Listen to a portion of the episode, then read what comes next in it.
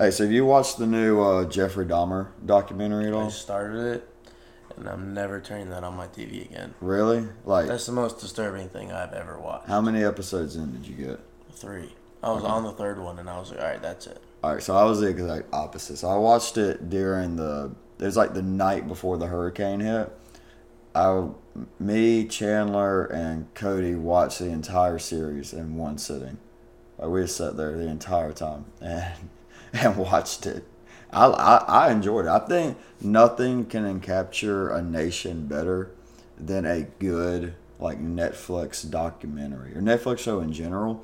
And if I was Netflix and I was releasing something I was like, yo, this needs to do mad numbies, this is messed up. But I would do it like right before a big natural disaster hits. Because everybody's gonna be trying like everybody's gonna be in their house, everybody's gonna be rushing to watch something before all the power goes out.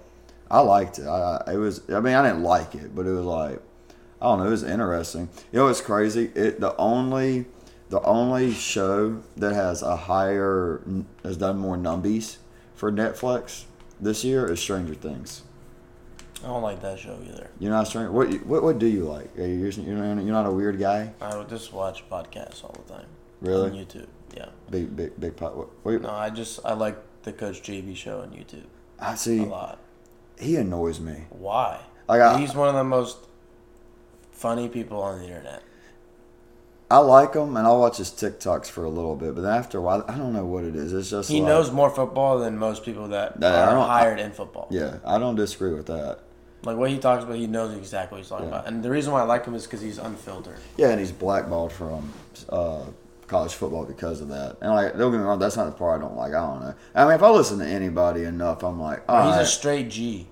straight G. He is a straight Bro, G. he's a gangster, bro. he's a gangster. Yes. Yeah, he is him. if like I him. want a football coach, I want it to be him. yeah, Seriously. yeah, he he he kind of reminds me, like looks wise, a little bit. Kind of reminds me of Pooch. he reminds me a little bit of Coach P, a little bit. Bro. he does.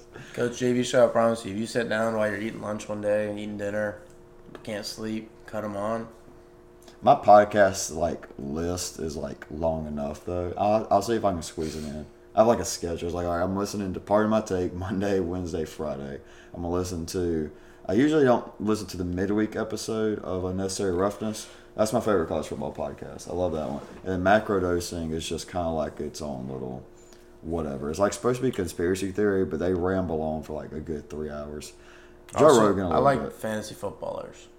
It's Okay. really- it's a really good one. I've I've kind of gotten out on fantasy football already. Oh, there we go. That's a nice little alarm. Um, I don't. about that, guys. No, you're good. All right. I think that's the alarm parts on this. Let's uh let's kill this cold, cold opening and let's talk a little a little bit about the best conference in the NAIA. Let's do it. All right. How's it going, everybody? We have got an awesome, awesome episode lined up for y'all. Alan Friedman, uh, Firdman, I'm sorry, uh, left back for Webber International University. A defender actually got conference offensive player of the week a couple weeks ago. He's off to an amazing start, as are the Warriors. How about this? Warriors women's soccer is 7 0 0, and men's soccer is 6 0 1. They just suffered their first non win in an absolute thriller midweek against Thomas. We'll get into all of that. But before we get into it, you know, this, this podcast is sponsored by us, a beautiful Brazilian man over there by Webber International University. El Butteron, Mr. Vaughn, know you're listening. Thank you for all you do. If you go to Webber Warner Southeastern, it's worth the drive over to see him. It's just by Minimax, right across from Webber International University. You can't miss that food truck. You definitely can't miss the smell of it coming out. It is awesome. It's got awesome food there, awesome empanadas, power balls, etc. Go give them a shot. Josh, this was a very eventful. So I guess we'll go ahead and just kind of do a week week recap everything that happened before we get in the weekend preview, and we'll obviously uh, you- you'll get on with all football and all, and all that good stuff. But huge week, uh, just in volleyball, soccer, and women's soccer. I don't really even know where to start. I think we'll start with women's soccer, and we'll just go ahead and get the the, the ugly one out the way because there were two really good midweek games, and there was a a whomping. It was 14 nothing, and I'm not talking football. Like 14 nothing in football isn't bad. 14 nothing in football, That's pre- awful. yeah, no bueno. but Southeastern went down to Florida Memorial, and look, Flomo, I feel terrible for. Like they're they're a college soccer team with about 13, 14 players. Their coach apparently left right before the season started. They're in an awful spot, and it doesn't help. They're in the best conference for NAI women's soccer. They lost to St. Thomas earlier for a 12 nothing. They lose to Southeastern uh, Thursday night. Yeah, Thursday night. 14 to nothing. But like I think this fire team's extremely good. They're seven one and one. When we do when we come out with the power rankings next week, they will be moving up. But that doesn't have so much to do with them. I mean, yeah, they go and they, they do what they do, but we'll get into the reason why they'll sign up in a little bit. Another team, though, that really impressed and they picked up a huge three points that they absolutely had to pick up were the Webber International University Warriors. They improved to 7 0 0 on the year. And look, seeding wise, when, when we get into this conference tournament, I think we can look at four teams that are like they, they'll be in, they'll they'll be playing in that conference tournament. It's SCAD, Southeastern, Keiser, and St. Thomas. Mean, those are four teams that we'd be shocked if we don't see. However, there are a lot of teams that are fighting for that five and six seed, and or it even push into that four seed. And two of those teams faced off in Ave Maria with Webber and Ave, and Webber just refuses to go out there and play a game where they don't stress out everybody. And it was the same case last night. Uh, it was an incredible game. I only got to watch about the last 35 minutes of the match because of football, but still an incredible game. Webber held tight. They have a very strong back line uh, with with Hannah Vigety and Hannah Essen uh, controlling that back line. Marta's back there as well, young player, a lot of young talent on this Warrior team. Cam's in goal. She did good, had five saves against Ave. But they go and win 2 1 thanks to a, an incredible acrobatic bicycle kick, kick from Faith Cullen Cooper.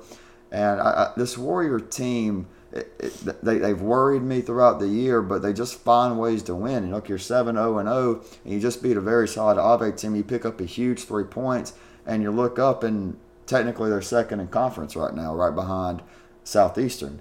And obviously the bulk of their schedules to come. They still have to play Keiser at home this weekend, which I'll be able to. They, they go back to back Keiser and SCAD, correct?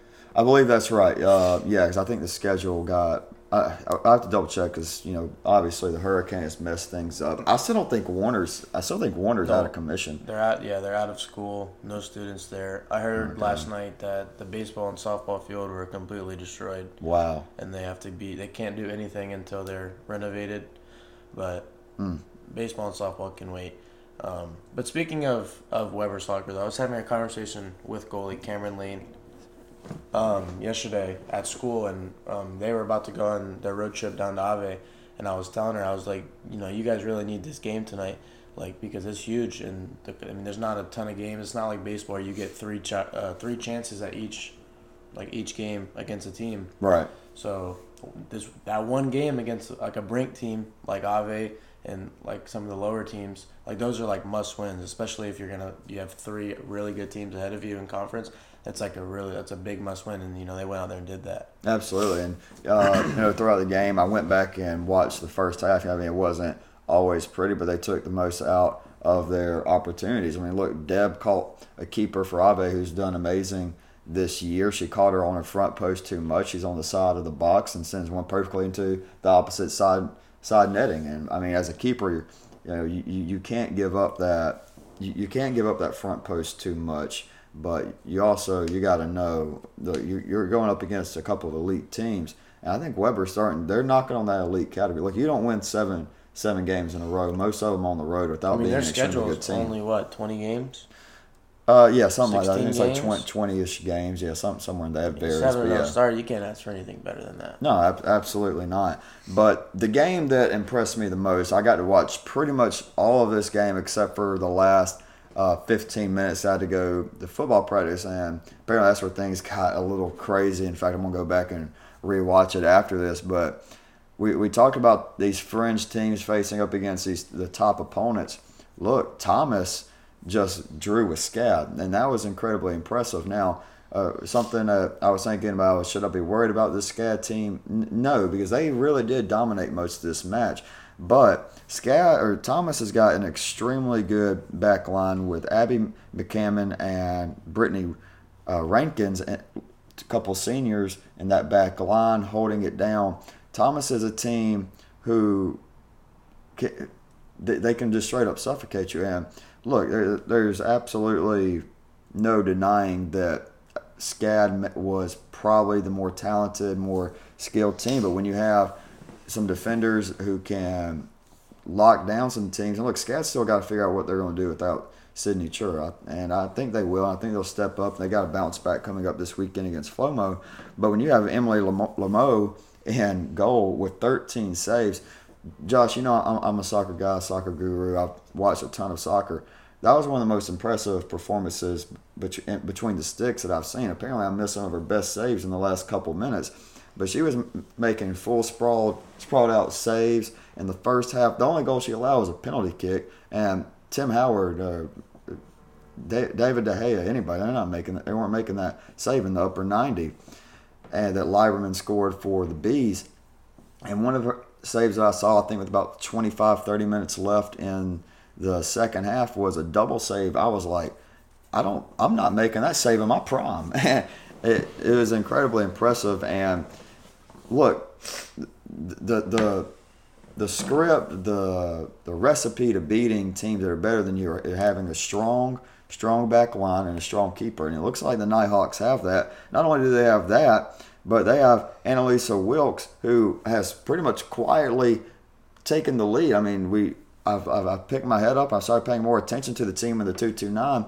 Wilkes is leading the conference in goals with 12. Only, a, only I think one other girl is in double digits, and Wilkes is doing an incredible – job. Uh, she might just take that, um, you know, that that gold crown from Sydney this year. I mean, yeah, Sydney I mean, going down, she might be able to take that from her. Yeah, absolutely. Um, I think there are a couple other players that, that could be right there. Lopez at Southeastern's definitely got something to say about that, but Wilkes is doing incredible, and they're going to keep feeding her. And look, they're a team maybe not off to the best start in non-conference play, but all that's out the window. We're in Sun Conference play. They just picked up a huge point against the number 11 team in the country, and going forward now, uh, all they really need to do if they can get they'll get three points from Flomo most likely. If they play Warner, I think they'll get three points from them. Next thing you know, that's seven points, and they could drop the Southeastern. They could drop to um, Keiser. Keiser. and I, I, I foresee a very big matchup between Thomas and Webber. I think that that could have a lot of impact in who has that five seed versus who has that six seed in the conference tournament. And if Keiser does what they continue to do and takes that one seed, that could be a very big deal go on down the line.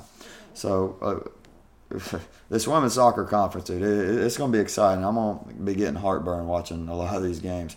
Uh, I really can't wait for this comp- for the conference tournament though, because once everything's out the window, we we we find our six teams who will be representing in the Sun Conference tournament. Uh, depending how things will go, I think there could very well be two or three teams heading to Orange Beach uh, for the NAIA championship. Uh, also in midweek, we had Thomas again taking down a very strong, not taking down, but they draw with a very good Webber team. Look, they're another team with very, very good back back line. Alex Renaud and Giacomo Bacalaupe. That's Italian. That's Italian, yeah. That's Italian. Italian in the 229. He's just, he's just like me for real. Uh, they held a very good Webber team offensively to only two shots on goal, and they were able to get one by him. But dude, that was an absolute thriller of a game. Webber had a couple two shots on goal. Yeah, two shots, and I mean, you know, Webber's had a very, very good. I believe they're I don't know, probably thirty-five total goal, goals through six games now. A lot of those came against Trinity, but you know, goals are goals. Uh, but but they're strong and it was important for them to get, get a point. I think it was important for both teams to get get a point there. And uh, Webber dominated, I would say, or they they were the better team for most of the match. But there were stretches where they couldn't do anything. They couldn't get they couldn't get that final through ball in because that back line was so strong for the Nighthawks and Saint Thomas or excuse me Thomas just kept kept with it, kept with it, kept with it, and then Webber gives up a foul 25 yards out, and they slot a free kick in perfectly and to the side netting. Uh, but Webber's were they. I, you would have liked to see them get three points. However, they start conference play with a win and a draw with their two longest uh, travels out of the way. They've gone to Georgia. They've got four points. They beat SCAD and they draw with the solid Thomas team. And they do this without Alon, who's arguably their best player. He's their captain. We'll have him on later later in the episode. Uh, and I, I think Webber will be fine, but I, I feel like that was more of a victory for Thomas to be able to draw. Um, also, midweeks and men's soccer, we saw the two the two powerhouses get tested and tested well early on. Uh, St. Thomas had, I mean, they had everything they could handle with a very scrappy Ave Maria team, who's they, they, they're Ave's a team who I, I, talked about earlier in the week. Uh, look, I thought they were going to be better than what they what they were. They they've lost their last four after starting four and zero. Oh. But th- this is a team who can mess around and get a win against a Southeastern, a Keiser, or a Webber, and they proved it. They were the better team for the first 30 minutes, about the first 30, 35 minutes of the match. They led one nothing. Uh, St. Thomas ties it up. Ave scores. Back and forth battle, but you know at the end of the day, uh, Para and Pontareri for Ave Maria were able to get a couple goals. I think they're a solid team. I just don't think they're quite there yet. They're very similar to Ave's baseball team. They're young, they're developing, and I think they could be good in the years to come, but they're just not quite there yet. And at the end of the day, you know, St. Thomas is a juggernaut, man, and they got it that second half, and they were like, okay, we're done messing messing around. Kakabu uh, for uh, the Bobcats went nuclear, scored a couple goals, and they put them away, put them to sleep, winning five to two. Uh, and, this was the first time we saw St. Thomas get really challenged. Is the first time anybody ever scored. Those two guys for the Gyrenes were the first two goal scorers against the Bobcats. But I, I think St. Thomas is fine. I still think they're the best team in the conference. And another reason I say that is because probably the second best team in the conference, Keiser, they got all they could handle with a coming in a one four and one Florida Memorial team who's really turned things around after starting 0, 0 and 4. They get a draw and they uh, beat a, like I said, a solid Ave team. They beat them just as well as St. Thomas did, and St. Thomas is a red banner contender. They beat they beat them three nothing, and they took a top ten Keiser team all the way down to the wire. But you know, Keiser, they, they they did this last year. They started slow, but now it's time for them to start picking things up, and they have to. They don't have their captain Molina anymore. They don't have that that absolute force in the back line. But I still think they're a solid team, and I still think they're they're the second best team in the conference. But if they go out and play a Webber, a St. Thomas, or a Southeastern the way they played Flomo, they're not going to win the game. So they the, the defending champs have got uh, a lot, a lot, a lot to to prove. Bottom line, we're you know we're getting down to the to crunch time here in conference play. One thing that football hasn't really gotten to experience quite yet. We're kind of getting ready to get into the beef of that so I mean, I'm I'm kind of glad the Sun Conference soccer and volleyball is in full steam, and we have all these electric matches going on. Yeah. Both in volleyball and in soccer, so it'll be interesting to see, you know, who finishes on top, who makes the conference tournament, who wins it, you know, you know, who's able to make a, a run in the national tournament. Yeah, I, I think on all ends, I think football, uh, men's soccer, definitely, obviously, women's soccer, and potentially even volleyball, which we'll get into here in just a second. I think there are teams who can make a lot of noise and can mess around and win, win the whole dead gum thing and bring that red banner back to the Sun Conference. Um, so let's rotate into midweek volleyball and then we'll start our weekend previews with football and everything else. Uh, we'll start with they're very similar, honestly, to women's soccer midweek. We had one blowout and two extremely good games. Uh, St. Thomas, look, they have turned things around. They narrowly, and we I talked about one of the best games that I've seen all year, just from a back and forth standpoint, was Ave Maria and St. Thomas volleyball. And I got a feeling this might be a matchup we we're going to see again in the conference tournament, potentially for who's going to get a ring uh, in, in, the conference tournament between St. Thomas and Ave Maria. But St. Thomas, they take care of business against Florida Memorial, Grazie, and Aliande each get an ace. Aliande leads the way with kills. Tavares has become one of the better setters in the Sun Conference, getting 21 assists for the Bobcats, but not a whole lot she had to do, uh, or not the whole team. They, they went there, they took care of business, did what they needed to do, and got a clean sweep. Uh, we'll head to the second most stressful game, and a team I needed to see improvement from, and it's the Webber Warriors. Look, this is a team that started 0 4, won 10 in a row, and lost three of their last four, including their last two and they didn't look like the Warrior team that I was accustomed to covering, broadcasting, and seeing when they lost three nothing to Keiser and three one to Florida National, who's a team they swept earlier in the season, and they fall down one nothing to Southeastern early on, and I'm like, I have the wheels falling off the bus just a little bit, but Coach Mormon, and this is absolutely a credit to her in her first year whatever she said, whatever she did, and one thing she did was bringing bringing Nadia Reed off the bench, who was incredible in that game against Southeastern, having ten kills. She flipped a switch, and this Warrior team, they went back to the team that I saw during that ten game winning streak. The sets were on point.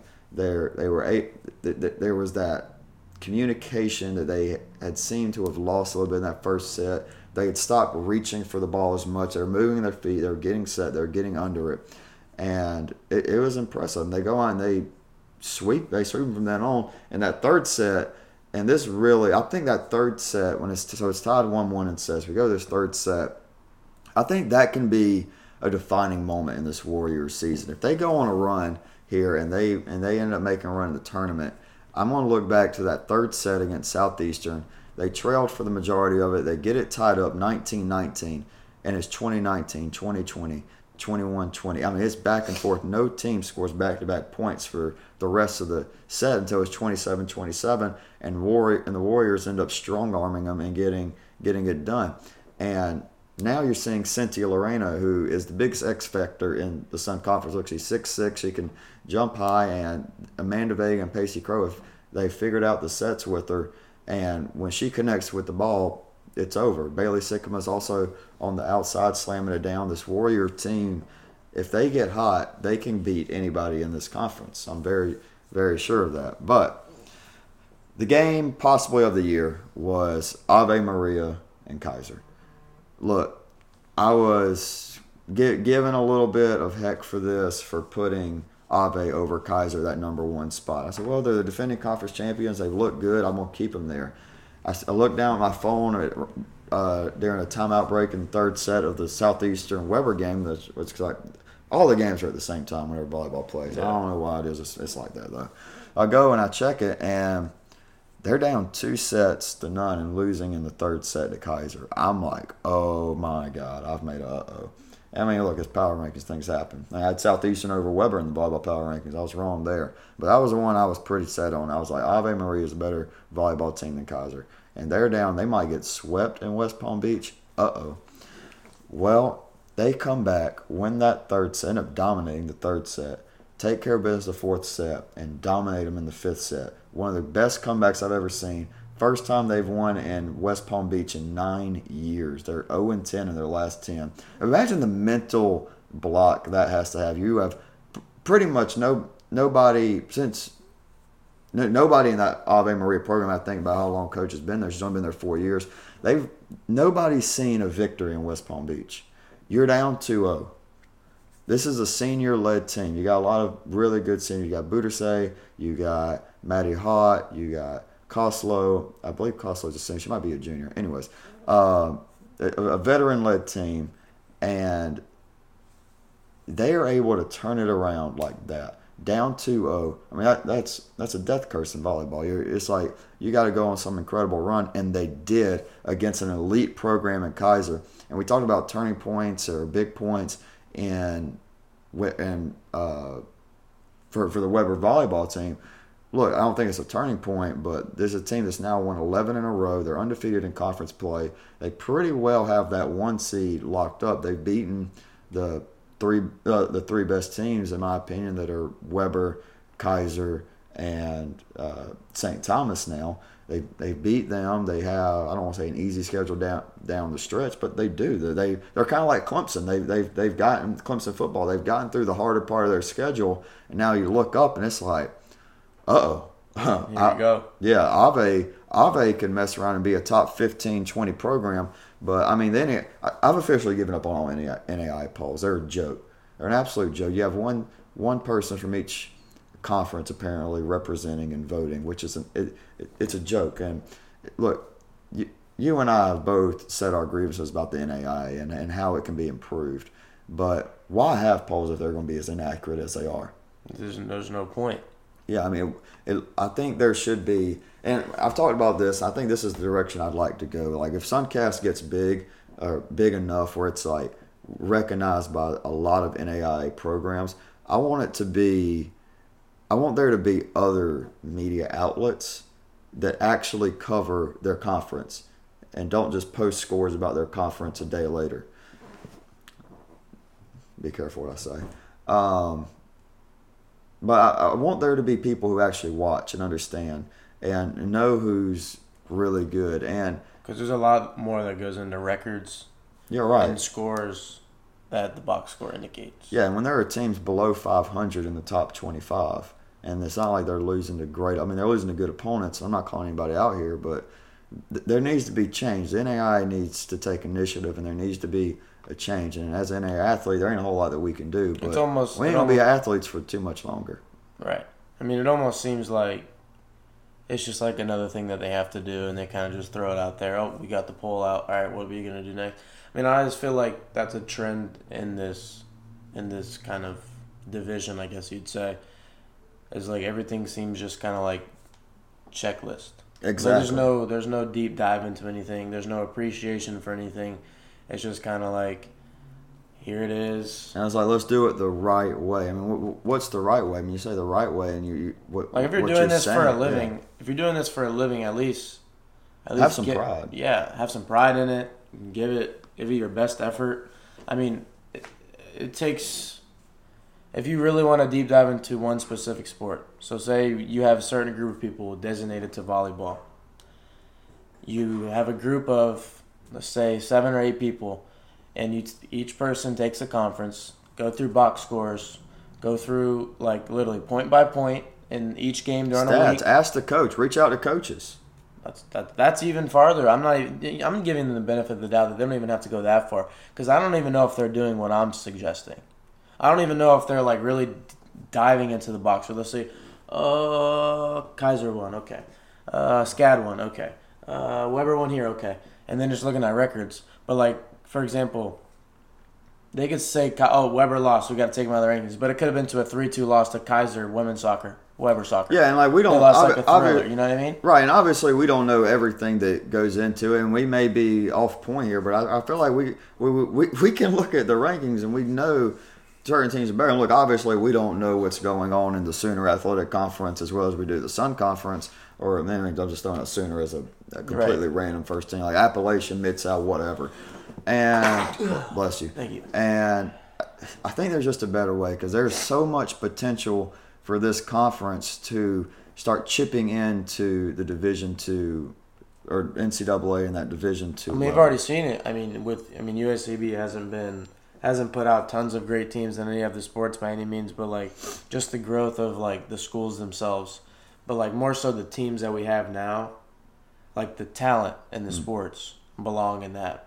But uh, and, you know, it always ties back to population of the school and stuff like that. You know, and money also. I mean, um, also a huge factor. But I mean, the quality of athletes in this conference is It's there. unbelievable. It's there. I think the coaching for I mean, not all the time. Well, there's gonna be bad coaches at every level, but I think the coaching is is extremely good too now. Without a doubt. And but obviously, when you look at coaching, that's gonna have to you, you got to pay your coaches. Yeah. Um, and you know some some schools can do that, and some schools simply can't. But whatever. That's our five minute rant on the NAI. We haven't had a good NAI rant in a little bit, so Yeah. uh, that's ours. All right, let's get a little weekend preview. Josh, what you got with football this weekend?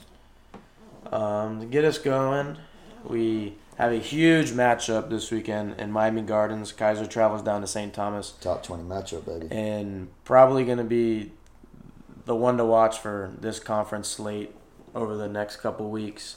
I mean, you got Keiser who came off the gauntlet schedule at the beginning, you know, taking care of business against Florida Memorial, and now heading into, you know, down to St. Thomas, or I guess down to St. Thomas, yeah, and taking on a St. Thomas team who hasn't really been missing a beat lately. Um, but before I wanted to go any further, I wanted to go over a little bit of stats. Um, if you look at the rushing, you know, you got Rontavious Farmer leading the conference with 457 rushing yards, seven touchdowns, and then right behind him with 470 yards, I guess ahead of him, um, but he has an extra game. um, uh, 470 yards, four touchdowns. And then if you go over to the passing, another trend. Shea Spencer leading the conference with, Who was that? Burgess that was this right in front of Farmer? uh, in that? terms of rushing yards, Farmer, I mean, um, Burgess was uh, first in yards, but he has another extra game Right, on. right, okay. So you got Shea Spencer with um, 1,100, 1,100 yards, eight touchdowns, three picks. Tyler Thomas with 850 yards, five touchdowns, and three picks. Like I said, Keiser and St. Thomas the top of that leaderboard, and um, you got No Pierre with 21 catches, 409 yards, and three touchdowns for the Bobcats, and then Miles Henderson for Keiser, 20, 20 catches, 301 yards, and three touchdowns. And can't forget, I mean, Jalen Arnold's been playing really good football. 26 catches, 291 yards, and four touchdowns. So if you really like look into all these stats, these two programs are are leading the way in every category: offense, defense, passing, rushing, receiving. It doesn't really matter. They're they're just the top two teams in this conference. And I don't want to say it's not close, but it's kind of it's kind of obvious at this point. There's kind of tiers to it, kind of similar to men's soccer. You got St. Thomas and Keiser that are right there, and Yeah. a couple other teams. That That's are kind of what I was getting them. at. I mean, you're not. I'm not saying, you know, like Webber and Southeastern. I think are are in that next tier. We'll really see where Webber's at because I mean they haven't played in three weeks. They haven't played a game in almost a month. Yeah, They had a. Uh, they probably would have had a, a good warm up welcome to the conference game against Warner, but that got postponed.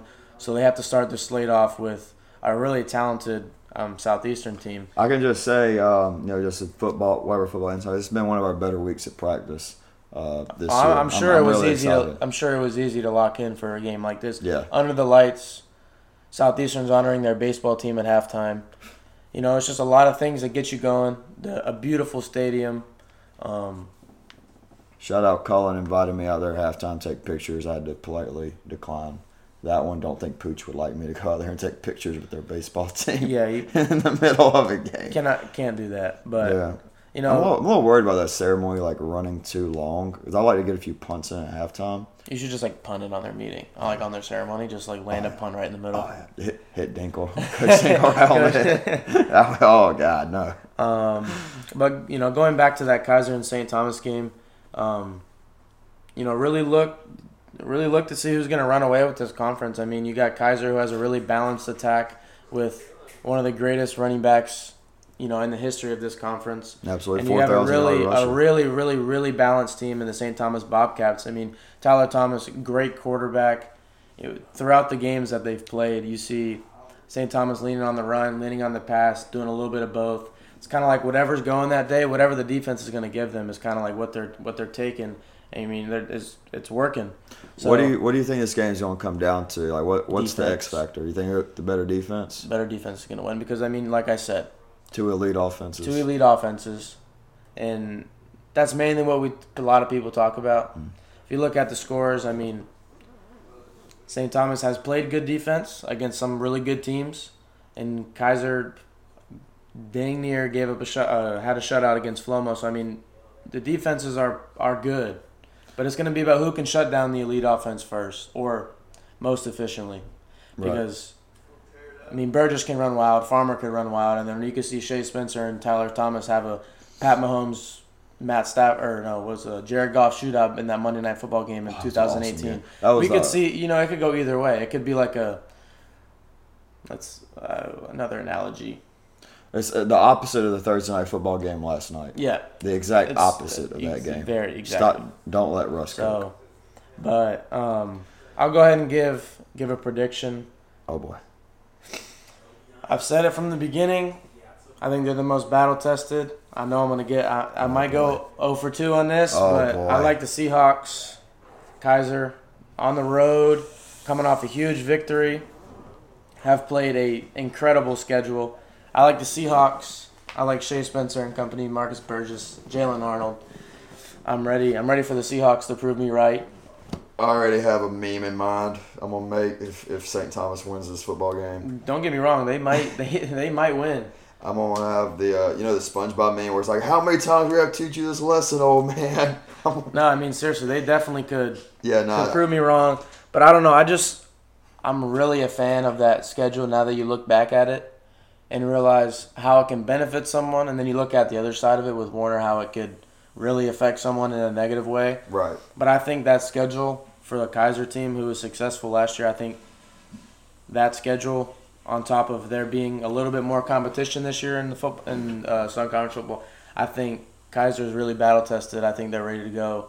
I think I think that's gonna be a really good football game, and I I mean I, I like the Seahawks, like I said. Yeah, no, I think it's gonna be a really good game. I talked with uh, Donnie, uh, for those who don't know, he's at SID for Southeastern. I talked to him uh, Wednesday night after the volleyball game, and he, I asked him, you know, what what happened in the Southeastern St. Thomas game? What what do you think? He's like they bottled up Kalen Wiggins. They they sacked him seven times. They're dominant up front on both sides of the ball. Uh, I think it'll come down to the trenches. So a little bit how you said on the defensive side, who wins that battle between Keiser's O line and St. Thomas's D line. So because I, I do think I mean according to the to the numbers you see that Shea Spencer can can really spin it, but I mean I think Keiser's kind of known for that running game. Yeah. More so, and I, I really think th- this year's trend, St. Thomas is also the same way. So that is a really good point with you know inside the it's, trenches. it's going to be some old school hit you in the mouth, and it's going to be a heavyweight title and fight. that's what that's what I mean by. I think both teams are going to key on each other's run game because I mean both guys are running wild with Farmer and Burgess. So I really think you might have to see who's going to spin it better, you know, Shea or or or Tyler. So I'm really you know really interested to see how that goes. But moving on to a game I really wish I could attend. I was really trying to fit it in on my weekend, but I have some birthday celebrations to attend to. Um, but I will be watching because you know I got my favorite co-host participating. Got the Warrior, my you know my school's first conference game. Our I would say our rivals yeah. playing against our outside, rival. outside of Warner, yeah. I Hey, real quick before, before you make this, all right. So I'm going out there. This is huge. This is vital. Give me a call, heads or tails Saturday night. Tails never fails. Tails never fail. All right, you got it. I will be. I'll be calling tails for the coin flip. Okay, and we're gonna be in those icy white uniforms. I hope they're in their all blacks. That'll be a sick uniform matchup. But go ahead. Go ahead. But um, one thing I talked about before the season started was was Cody Braden and how he was going to be able to be a more efficient passer. And if you look at it so far, second in the conference in completion percentage. Granted, only two game sample size, but I mean, 26 of 42, 357, five touchdowns, and zero interceptions. I mean, Cody Braden is going to be a huge part of this game. How he can protect the football, and another key part is is Webber going to be able to get that running game going, because I think that's going to be crucial to let Cody throw. Because if they can get that running game, they're going to have to respect it, and I think that's going to let you know um, Jacob Moss, you know, run wild. And, and I don't. Well, I try not to step in, especially for Webber games, too much. But not only that, if we can get the running game going, we'll keep that offense off the field. That's I was getting there. Okay, my bad. So, and like we've seen in, I'm gonna make like a little analogy for how Kalen Wiggins is gonna be able to be stopped. We've seen it once. It's gonna be a pressure on the defense. Got to get pressure on him, make him run, but you also have to spy him. So, and a, really good example. It's just easy for me because it happened to my team, and it they did exactly what they needed to do to stop Anthony Richardson. They put a spy on him. He couldn't run anywhere. Anytime he ran, there was someone right in his face.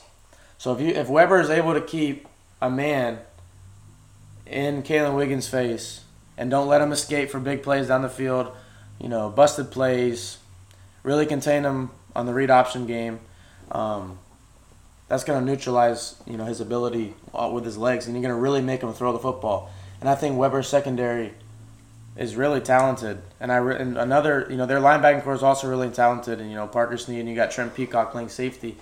Um, I think it's gonna be a really physical game. I think Webber's gonna is really fresh, which is Yeah. good and bad. You haven't played much football, but everybody's mostly healthy.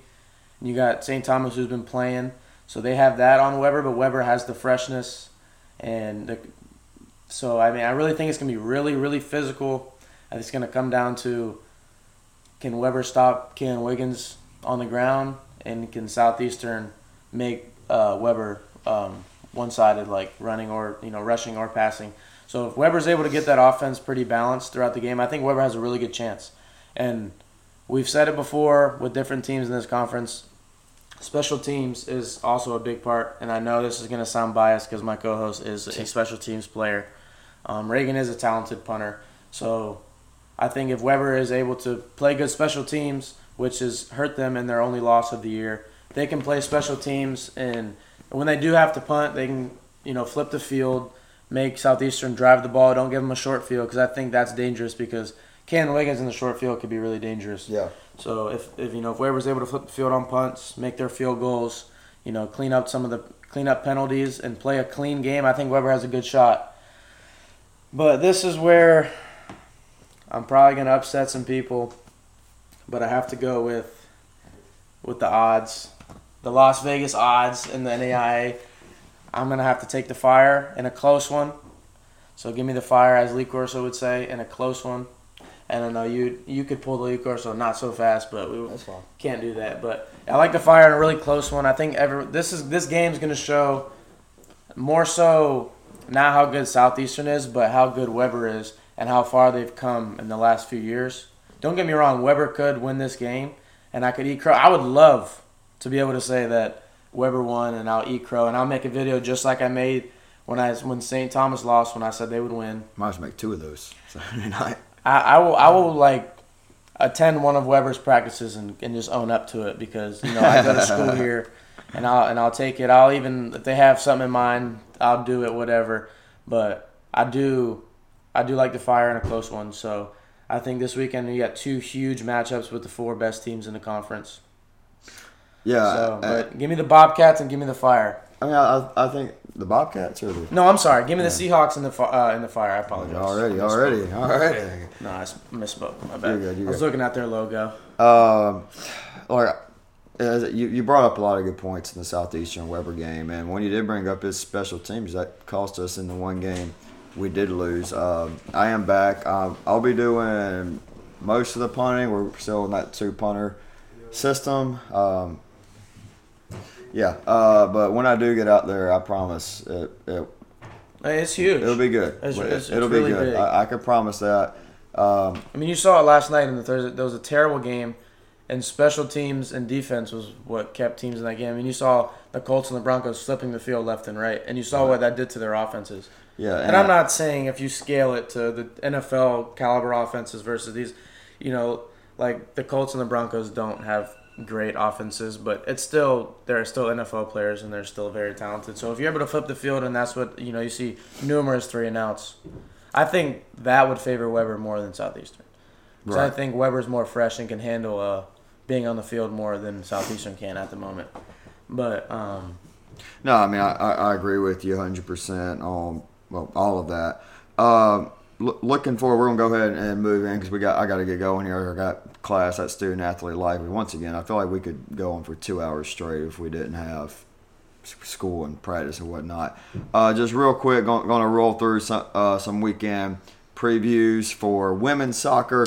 Flomo travels up to Savannah to take on SCAD. Look, I don't need to do too much of a deep dive on this game. I think this will be a bounce back for SCAD. I think Sadal and Lyverman and company will take care of it. I think they'll they'll get their form back, and they'll there'll be another graphic where my hand is cramping up having to type type up everything. I think SCAD will take care of everything else.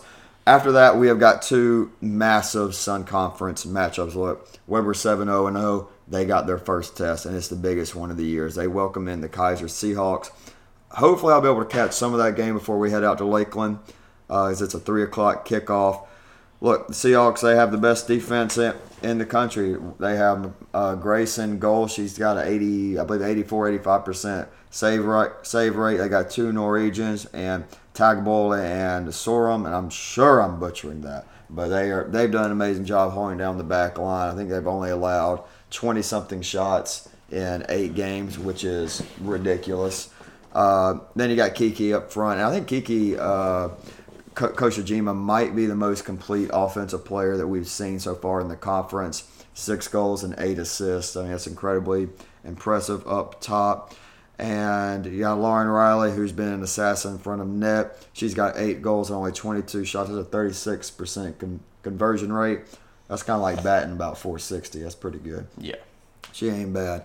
But Webber, they got a shot. they got a tall order, and they're going to need their captains to step up uh, in the midfield with with Deb and Faith in the back line. And one- Hannah. One thing, you know, you guys have noticed Reagan does a lot of the coverage of, of soccer and volleyball because, you know, I, I'm not super in tune with those sports. I, I know I know a little bit. I, you know, I pay attention, but one thing that I really have picked up on is Webber's played a ton of defensive battles, and I think that's They really going to play yeah. a big part in this because Keiser's played in a lot of blowouts. Yeah, So I think if you look at it in that way, it's def- that that can go in Webber's check checkbox. I mean, if if you got a really close match, I think Webber's been through it seven games in a row with a close game. They haven't Exactly. played. They haven't played. They haven't blown anyone out. Keiser's blown almost everybody out, which is going to play in Webber's favor. And hey, Yeah, and, and honestly, I don't want to look at more victories at all, especially for one of my Webber teams. Uh, I mean, look, we we- we've said it. Look, we, we love our Warriors, and we're we we've been better about being unbiased. We still love our Warriors, but I, I don't want to look at a moral victory or anything. But if Warrior, if this is a not full ninety minute match, and the Warriors keep it close, watch out because that that puts them right up there with the, with SCAD, Southeastern, St. Thomas. They're definitely going to turn their heads. Um, and heck, even Thomas. Too. we have we have a lot of games this weekend. They're going to be like, okay, they didn't win, but they are right there. Yeah, and right this there. is th- this is defining Saturday. I mean this this Saturday is massive. This is the biggest weekend we've had in the Sun Conference since. I mean, probably what the World Series weekend when y'all in, when y'all were playing and Webber softball was Webber playing. and, yeah. and baseball, I mean, It's the biggest weekend that I've that I, that I've experienced on Suncast since since then, and this time I'm right in the middle of it. Um, then wrapping up wrapping up the week, we got another another big one. Oh, also a quick prediction for that uh, for for that game as well. Look, I think Webber's good. I think they're a really good team. I think they're a team that's going to make noise in the conference tournament, but this is a juggernaut. They're going up against the, the national champion favorite co- coming in, and uh, I think I think a good comparison to this game is like last year. So you remember how Warner has really a lot of success in baseball at the beginning, and Yeah. Southeastern was very, very, very good at the top, juggernaut type team. That's like that It- kind of game. I think that's a very At- good comparison. when you look at the preview, because obviously Southeastern handled them very easily, Oh, yeah. which very might could happen in this game. But It could. It hasn't It could. happened yet, but I think that's a very good comparison because Webber's schedule not the strongest. Warner's schedule wasn't the strongest. Go up against a juggernaut.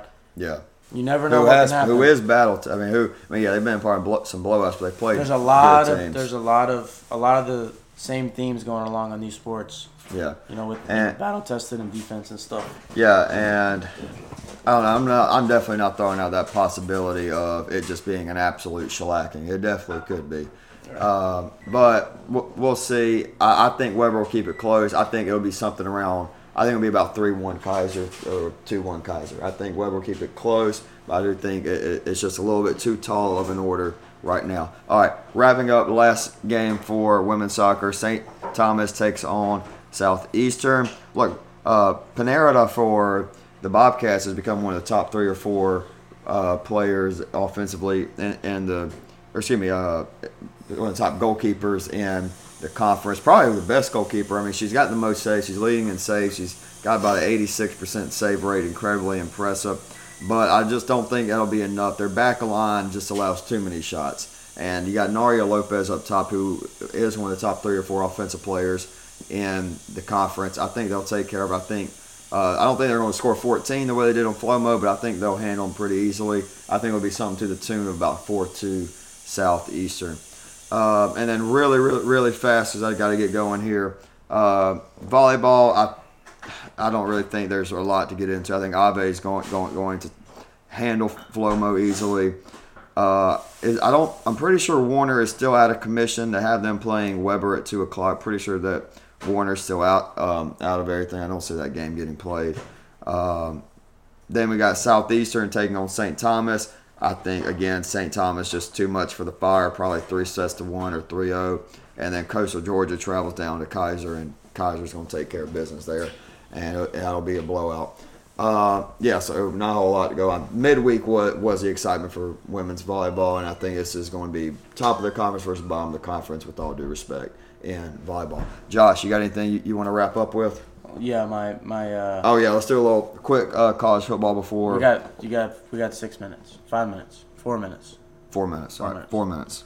So All right. you already told me your upset of the week. Yes, I got. I'm rock chalk Jayhawk, and I like Kansas taking taking out TCU. Okay, then I'll just go with this. I'll take uh, take BYU over Notre Dame. I don't. Notre, I don't hate that at all. I mean Notre Dame's minus three and a half. That's ridiculous. I mean, that, Give that that's Cougars. a trap. Yeah, take take the Cougs, take the points. Um, One game I'm really interested in Tennessee LSU. I cannot wait for that. yeah, game. that's gonna be a good one. LSU, I like Tennessee there. LSU is opening up the stadium at 9 a.m., including beer sales at 9 a.m. I think that's a huge, huge point. I think I think I think, I think that's huge for LSU. Just, just, just straight up. I mean, I, I fans think, are gonna be rowdy. Yeah, they're going to be rowdy. It's going to be an 11 a.m. Central Time kickoff, and they're going to be rowdy. Uh, I mean, you know very well. Last time it was a 11 a.m. kickoff, they took down the Gators. That was a tough one. Shouldn't have done that. I'm sorry. I apologize. That was a low blow. Um, I, I, I have a very gri- low blow. I have a grievance. I have uh, something I'm mad about. Why in the heck is Clemson, Boston College, on at the 7:30 ABC kickoff? And Florida State and NC State isn't. that They should be flopped. that that aggravates me. Uh, I think Alabama is going to beat the ever loving heck out of Texas A&M. Uh, I think Georgia bounces back. I think they're going to clobber Auburn. Hopefully, I don't know. I think UCLA shocks Utah this weekend. Uh, I don't hate that at all. I think I think Utah will win, but I think UCLA Texas Tech's going to play. Oklahoma State tough. Yeah, Arkansas might very well could beat Mississippi State. Mississippi State's turn, messed around and might be the second best team in, in the SEC West. but if Arkansas beats them, that's just going to be the icing on the cake for how the SEC West is. Yeah, just I think the SEC in general, like you look at you got Alabama and Georgia, and I think it's just a blender of teams. Anybody can be anybody. I, I mean, three. I guess you'd put Tennessee at that three spot and the 14 spot, probably Auburn or Vanderbilt, and I still think anybody Literally, anybody. like 12 to 4 is just like a crapshoot. yeah, I mean it's woof. Like you got teams like Kentucky who look like a SEC contender one week and then they don't the next week. Yeah. And you got a team like Florida who played Tennessee to the wire and then barely beat a USF team. So you really never know what team you're going to get in that mid, in that middle of the middle of the road rankings with that. Ole Miss only a 17 point favorite against Vanderbilt. It's a little surprising, but whatever. Because I mean, Ole Miss. I mean, what? Well, I, th- I feel like Ole Miss it just took Kentucky's spot. There's always Troy- there's gonna be a fraud SEC team in the top ten, no matter what. Troy, Central Arkansas, Georgia Tech, Tulsa, and Kentucky. I mean, and then you got Vandy, then you got Auburn. But I mean, Ole Miss. Besides Bama, like I don't really play anybody. They can mess around and Texas A&M is sorry. Arkansas. I mean, they got Bama on there. I mean, LSU. And I mean, looking at what I said, I said I still think Ole Miss is a team that could beat Bama. That sure they- they're not going twelve and zero. Who? Surely not. Ole Bama? Miss, Oh no, no. surely not. They, they'll, they'll drop somewhere. They might lose to Auburn Yeah, they somehow. Might. They might lose to Vanderbilt. But All right. uh, we'll keep our college football talk quick. We'll get more into it on Sunday for our first first episode of the new schedule. Sunday, giving a Yes. weekend recap. Wednesday, then the following Wednesday with our midweek recap and weekend preview Or record on Wednesday and then release on Thursday. Thursday or Friday, something like that. We'll figure it out. Okay. All right, Josh. Got anything else for the people? That's it. All right. Love all y'all. Have a good one, and we have got an interesting weekend for sure. It was a long episode. Let's go. And here is Alon Firdman. All right, welcome on a very special guest, Webber International fullback and Sun Conference Offensive Player of the Week not too long ago, Alon Firdman. Alon, we learned we have a ton in common. We're gonna get into all that. One of the things we have in common, we're at Webber. But first off, how you doing today, man? Hello, everybody. I'm good. I'm good. I'm glad I'm here. Thank you for inviting me, of course. Hey man, it's great having you on. Wanted to get on a Webber soccer player. Been waiting for a little bit, and y'all off to a 6-0-1 start. Not too bad. Not too bad. One of the better starts in program history. Y'all are a really good team. Y'all are just coming off a very very tough road trip, heading up to the Peach State and getting a win and a draw against two pretty good teams in SCAD and Thomas. You know that Thomas game at the end didn't really go how y'all wanted it to. You were out that game with a little bit of an ankle injury. Just first off, how are you looking with the ankle, and are you going to be back soon? Yeah, first of all, I'll be like next week we have a game, so probably I'll be there. So I'm glad. I'm I'm happy it's not too much, only missing one game. Yeah, Um, but yeah, the season for now is awesome. Like we're doing great. Our team is very good. I think we can do great stuff. So let's see what happens. Like Absolutely. And Sun Conference is, you know, really good conference all around. Obviously, you got Southeastern knocking on the door of the top 25. Keiser's a top 10 team coming off a national championship. And then you got the revenge tour happening in Miami Gardens with St. Thomas. What's it going to take for Webber to compete with these elite teams in the conference and get a Sun Conference title to Babson Park? Oh, would be a lot to be honest. Yeah. like there are great teams. I have to say that. Like Yeah. I'm here for only like this is my second semester Mm. in America, so uh, just in the first semester I heard so much about them. Like especially Keiser. Yeah. I heard so many things about it. Not only soccer in general, like they're amazing, and they have so many like good players in each sport, and each sport is like top 25, even top 10. You know. Yeah, they're, they're, they're a powerhouse. Their athletic department's done a really good so job. true. But yeah, for Webber to do that, we need to work so hard, and we need to have like like we have now, we have good stuff, good players, and just believe. Like you know, it's not only like the people you have; it's to believe and work together to achieve what you want.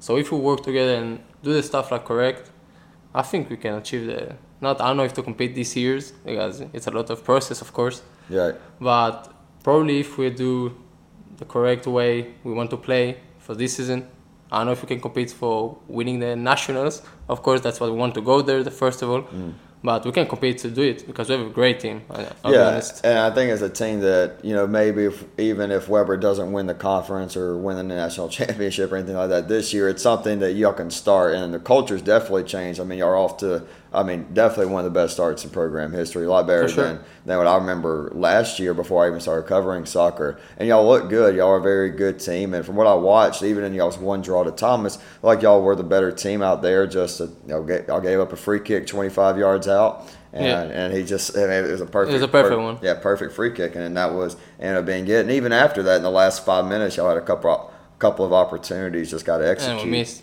Yeah, even the uh, last minute like dozy Yeah, that was 1v1. tough. I was I was actually in the training room watching the game on my laptop, and I was like, oh gosh, dang it. But you know, you know a lot about soccer. Obviously, you've played well all over the world, including playing in, in Spain, Yeah. playing in well, pretty much the heart of soccer for quite some time in Yes, sir. Barcelona. yes sir What what was that like playing um, in Spain and in, in the Catalan city?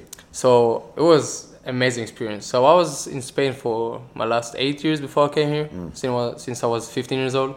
And I played the most high league I played was the fourth division, so it's semi-professional. This is why I can be in college Right. because if it's professional, like by the law, you can't. Yeah. Um, it was crazy. You play, I play with players that was like 35, 40 years old. So I know how it's like, how they manage stuff different. So Yeah. here it's college is like more childish, like let's say like that. But there, the people like they get paid for their job, and if you don't do good, they will punish you in trainings. They will kick you in trainings. They'll tell you like, if you're young, especially in my age when I was playing there, 20, 19, and they'll say to you like, if you don't come to train and do your best, I'll kill you. Like Yeah. legit, I, I'm bringing food and sources money for my family with this sport. So it's different way of thinking. Like you see, it's very professional way of thinking. The players like you have so many trainings, you have tactics, you have the gym sessions. Like that's one thing America can have more because of the money. Mm. Like in Spain, they don't have a lot of money to these equipments, the good gyms, like.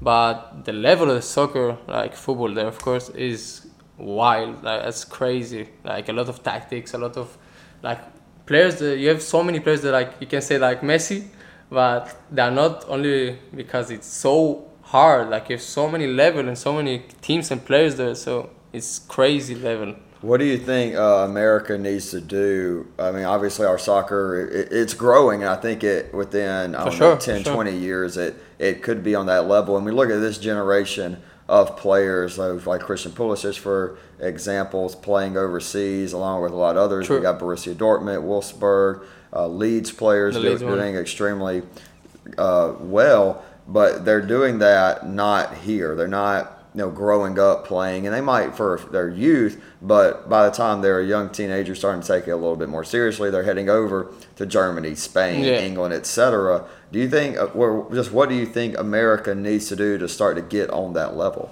So first of all, I'll give you one example that's different in Europe from America. So when you're like kid, here it's not here it's like so you have the middle school, the high school, and the college, and all. It's like a set it's like a pathway. set path. Okay. There, okay, you have the studies, but it's not the first thing you think about it. As is it like here? It's like okay, you need to do it. So they're like, I'm 16 years old, I'm gonna play, and when you play, you have a league that is from um, July, August, mostly August. Mm. You start in August, and you have the season all the year until May. So if you have the breaks of Christmas, Yeah, of like course, Christmas but and summer. the league is not like only like here the conference like three months with Right. preseason. So there you think you do preseason one month for two months, and then you're like I don't know seven months you play and you do games and you do compete. So that's a one thing I noticed is very different. That here it's like only a few months, and then you have the uh, the other semester, the spring one, that you have like five games, six games in total. Yeah, there's no like club aspect. exactly. Because you, look at overseas and, and you see it in the MLS now, but I mean, that's at, at that point you're at the highest level. and Exactly, It's, international players in general. But when you see with these leagues overseas, even at a young age, you'll play, you know, the 38 game season. For sure, For when that's just in your league. And if you go into cup play, that's another three, So- four games. yes, sir. And then by the time you're playing your national, you're looking at in a, in a 365, or, or I guess it'd be easier to say a 52 week year. You're playing 50 games. Yeah, 50 30, games. Somewhere between 40 and 50 games. So Exactly. you're only getting a couple months break, and even when you're in break, you're still you still have to train because.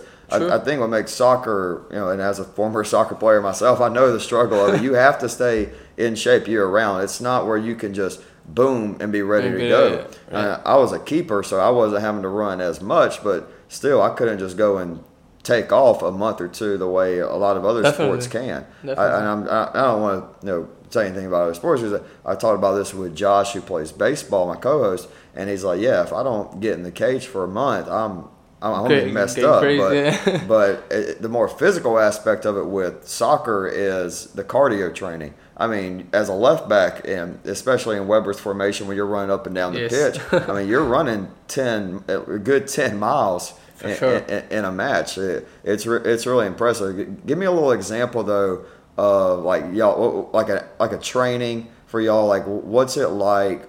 To go and like a conditioning test, like what's a Webber conditioning test look like for soccer? Um, so we have the beep test. They call it. I don't know if it's the same name here. They use it like you do the running between the lines. So like beep before Oh, like, beeping a, like again. a pacer ta- Yeah, test. yeah. Okay, okay. That's what they like usually do it. We have in spring we did um, in the field like you do like 90 yards Yeah, because it's yards. yeah. 90, 90 yards. in 20 times. And you have like you need to do it in 15 seconds and break off the start like in the start we did 30 or 45 that was easy. But then they go down and down so like Oh. so you have 50 seconds to do it 90 yards then 30 to rest 20 times like that. And then they go like to 20 seconds so like well, that's crazy so yeah, no, that, like working that's the cardio like crazy back when I weighed 150 pounds and I was a keeper in, in high school, I might have been able to do that. If I try to do that right now, I think my kidneys and my lungs, they, they would just fall. They would say, "Reagan, stop! You're a punter. Go, go." They, you, you, no, no. But something we talked about before that you and I have in common a lot is experience with, with Israel. That was Yes. obviously where, where you were born and grew up. Something uh, I mean, I'll talk a good bit about my life and whatnot on the podcast, but I haven't really ever shared my time in Israel. When I was a kid, I was eight years old, and so I don't remember like everything. But we got to spend two weeks over there, and it was truly one of the most. Uh, I don't even know how to explain it. It was an amazing experience over there, and it was eye opening. I mean, we talked about it on, on the ride Sure. over here.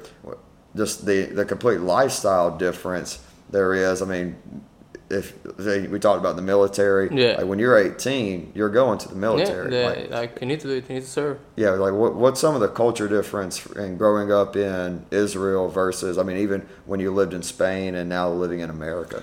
So you can see the first thing you can, for America, for example, you can see that people from in Europe, so they're like more responsible, like to do stuff by their own. Like I don't have to explain that. like, So they have to do all the stuff by their own when they're younger. Mm. So they got like More independent. more independent. Exactly, Okay. exactly. That's the word. And for me, for example, in Israel, you do the army when you're 18. So imagine people that are 21 in Israel, you finish army, you know to do so many things, and now you start your life. Meanwhile, here when you're 22, you finish the college, So yeah, maybe you you don't know what's going on. so yeah, so what I'm doing now in my life, meanwhile in Israel, they already like did a main part of their life in the army, and now they go to study. Now they go to do their own businesses or whatever. Um, for Spain, for example, when you're 18, it's pretty much the same process. If you finish the high school, then you go to from 18 to 22 to do the um, studies in the university. So that's an advantage in America and in Europe from Israel that meanwhile we're doing army, you're getting your bachelor and degree. So Right. it's very easy to find a job early in when, when you're like 22, 23. So that's something I didn't know. When you're in the military, you turn 18, you go to the military in Israel, you're still taking classes. No, Oh, no, no, you said that you was for Israel. completely. Okay, I'm sorry, I got that mixed up there. But I mean, that- that's crazy. Thing, I mean, when I was 18, I was like, dang, I have to go to Missouri because I went to Missouri. I'm like, that's kind of far. And you're 18, I mean, you ended up going to, to Spain and whatnot. But it's just a crazy concept to think of. But when I was in Israel, the overall culture and everything there it, is, is really a beautiful thing. It's beautiful. And it's a beautiful country. It's hot. It's really hot. It's very hot, yeah. Well, I mean, it's kind of like, It's living- like here. yeah, it's just like Florida, um, a little less humid, but but still, I mean, just seeing everything, um, being able to go to like the Jordan River, Bethlehem, Jerusalem. Oh yeah, the Dead Sea was, and that's was probably my favorite. Part. That's that's for me. Uh, it's one of the best ones. Do you go there often, or did you go there often when you When? I went, yeah, I went often, and I love Tel Aviv. Tel Aviv is Yeah. like the main city of party, beach, That's- like yeah. all day, good food, They, everything. very good food. And I'll say this: the, the the produce and like the dairy in Israel was is so much better. Like it's so much better than America. I think like like meat and like beef and all that. I think it's like I I think it's a little bit better here, but like over there, do the produce and everything. Like everything was just like I don't know exactly. I guess like like fresher. I agree because you have so many culture in Israel. Like you have so many different countries in the Yeah. same country. Let's say so because the Jew before were so spread. Now they're in the same country. You have from Spain. You have like from Greece. They have the uh, Turkish. Then you see a Persian guy. Then like you have so many sources and culture that you have so many different food. So this was maybe you feel you felt like it was more rich. Not the I know the meat probably here is better. Yeah, yeah. well, yeah, the other stuff. Yeah, uh, so going back to Spain though, you and I want to talk a lot more about this because you know, when I grew up, I was a massive Barcelona fan. Uh, I grew up. Visca in Barca. Forza Barca. I grew up in in the MSN era, or even before that. I grew up when it was Iniesta and Xavi controlling the midfield. One of my first play. I mean, obviously there was Messi, but you know, growing up, Victor Valdés and Valdés. net, and then Puyol. Uh, uh, that Center back. yeah, he. I love. Amazing. Yeah, I mean, just that's kind of we talked about earlier, like my goalkeep, how I went about goalkeeping. I looked a lot at, after him, Carlos Puyol. Uh, is how crazy he was, and like He that's was really yeah, crazy. and I, that's how I went about in goal. But what what was it like? And I, when you were growing up there, that was in the middle of the MSN. That uh, Yeah. that was during the treble in 14, 15. Well, that's really when Barcelona was at the height of their power. What was that like being there and being in the city during that time? amazing. Like first of all, Barcelona, the city, I'm in love. Like Yeah. that's the best city I ever been, and I saw places. But Barcelona, you have everything. You have everything. You have the football, of course, with the M. Like at the time was Neymar, Suarez, and Messi. Yeah, But like the culture there, like it's all about sports. It's all about that. They're pretty similar to Israelis, like very warm people. Um, and uh, Barcelona was like I was when they um, won PSG six one. yes, There were like you can heard from your house It's crazy sh- shouting, people in the cars celebrating. that was crazy experience. I, I Yeah. that. For, for those who don't know that game, so the way the champ, Champions League is the biggest league on, on earth. I'm sure many of y'all kn- know that and everything. So Barcelona went to Paris and went down 4 0, 4, 4 nothing on, on aggregate. They came back to Barcelona, score early, get back in it. I believe it was 3 nothing when Cavani scored Cavani one. free one. Yes, he made it 3 1. We get a couple back, and then literally on the last kick of the, or one of the last kicks of the match, Neymar sends in a free kick. It gets sent back out. We pass it around Ter Stegen's past the midway line. The keeper's there and passes it to Neymar. And then Neymar sends in a rainbow uh, to the penalty spot, and Sergio Roberto, Roberto. took the stadium down. The, I mean, I was was crazy. I look at sporting events and like where I'd want it. like for going back in history and like if I could be at this sporting event, there's I say it, that one's in third just because I mean you see right there, huge Atlanta Braves, huge Georgia Bulldogs. I want to be there for them winning the championship above anything else. But as an objective sports fan, to be there for that comeback, to come back and win six one, because that's only if it was, they could have won that game five one, it wouldn't have mattered because of a away goal. But which I'm so glad Champions League's gotten rid of that. I think I Yeah. always thought that was a dumb Yeah, rule. yeah, yeah, I But- agree with you. yeah, but God, that I mean, it was insane. That one and I, the, another one, another Barcelona moment that, that I loved was uh, Leo Messi in the 93rd minute against Real Madrid, uh, to, Yeah, he to scored. three two in the Bernabeu. The silence to take his jersey Did off take his jersey? silence the Bernabeu. That that was tough. That was amazing. Like how he scored and like so quiet. Like, I- all you see, if you see like the picture and the video, all Madrid players are going down. yeah, like, it was were like- heartbreaking. Like, oh my god. And Cristiano was so mad, of course. yeah. So of course we have a the, the pinnacle of sports is the World Cup. It's the biggest sporting event, the most watched sporting event in the world, and we have that coming up in November. And actually, I, I had a very simple solution. I don't know why they never listened to me on this. Why didn't and they've spent all this money and you. And I don't know if you know they use slave labor to make that make Yeah. the stadiums and all that, which that's a topic for another day. But they got it in November because it's so hot. Why didn't they just make them indoors? Like, why didn't they just make domes? I have no idea. And actually. like, I we never could we could have about had it in. July. I didn't think, And sure. yeah, I'm like, why, why didn't they just do it? But anyways, that's beyond the point. Um, as we're getting ready for the World Cup, who who are who, who, who you like? I mean, who? Uh, my favorite is first of all Messi. I want Argentina. I want Argentina. Second, my win. girlfriend's Argentinian, so Argentina. I want Argentina to win. well, for Messi especially. Yeah. And then if not Argentina, I'll be with Spain, of course. Yeah. Like, I love them. Yeah, Spain's got a good team. You know who's not gonna win? Italy. They're not not there. Not didn't there.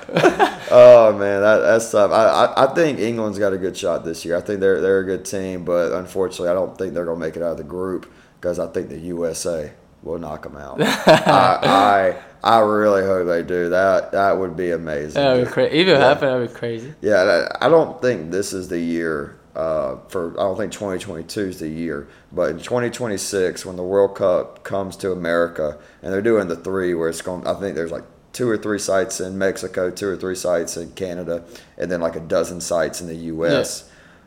I think the U.S. might. That's gonna be that's gonna be our time. I think all of our young talent that we have now, they'll be in their primes. They'll be with experience and everything, so it'll be good. I really hope. I, I, all I ask for is I want to see one USA World Cup in my lifetime. I want to see the Stars and Stripes lift one World Cup. It's like it's so special. It's only it's every four years. Two players, like, Yeah, it'd be incredible. But I, I do hope Messi will, will win one this year, and it would be absolutely incredible if we do get I a. Portugal Argentina. wow, Final. happened. I That'd be mean, wild. Because I mean, I think that would. I don't think it's. I don't know because my my goat is Messi. Sim, simple, but I think whoever wins that game is going to have a strong, strong handle on the goat. But uh, you know, let's, let's get a little bit back more into We- Webber Webber soccer, Alon. Uh, they're obviously very strong strong team this year coming up, and there's y- y- y'all faced y'all, y'all gone on the road y'all battle tested on, on the road a lot this year what do you need for, for from the people in babson park when y'all are at home what do we need the crowds to look like Oh man, we're missing crowd in the games, in the home games. yeah we're missing crowd so much. Like, I don't know. i think it'll be a little bit better now that we- weather's starting to cool down some Yeah, for sure, for sure. I agree with you. But yeah, if, actually, we didn't play so much at home. Like only two games. yeah y'all been on the so road a there'll be that's two. But yeah, if if we have more like people from our from the university, it would be awesome because usually it's like only twenty pe- persons like watching us. Yeah. and then the other ten will be like out of the 20 10 will be the girls soccer girls Yeah, I think uh, I think it has been been the heat because we've seen a lot of good turnouts uh, at the volleyball game. We've there've been a Sure. hundred, hundred, two hundred people, and uh, we're gonna do a good job on Webber Athletics. I'm gonna be sure we, we get some videos out because y'all are a heck of a team, man. I think if we can get a home cr- home crowd advantage against you know got a team like Southeastern coming in, that would be so good uh, I think I think we got a and good against shot. warner Against Warner, Warner must have like. We'll, we'll, we'll definitely beat that team across the lake yes, and send it back. Alon, uh, that's all I got for you, man. I really appreciate you coming on. If you got anything to say to the people or, or to me or anything, it's all you. If not, I'm all good, brother. nah, it's all good. Just Okay. thank you very much to give me the opportunity to speak. Yes, sir. Absolutely. All right. Appreciate y'all, and that'll do it.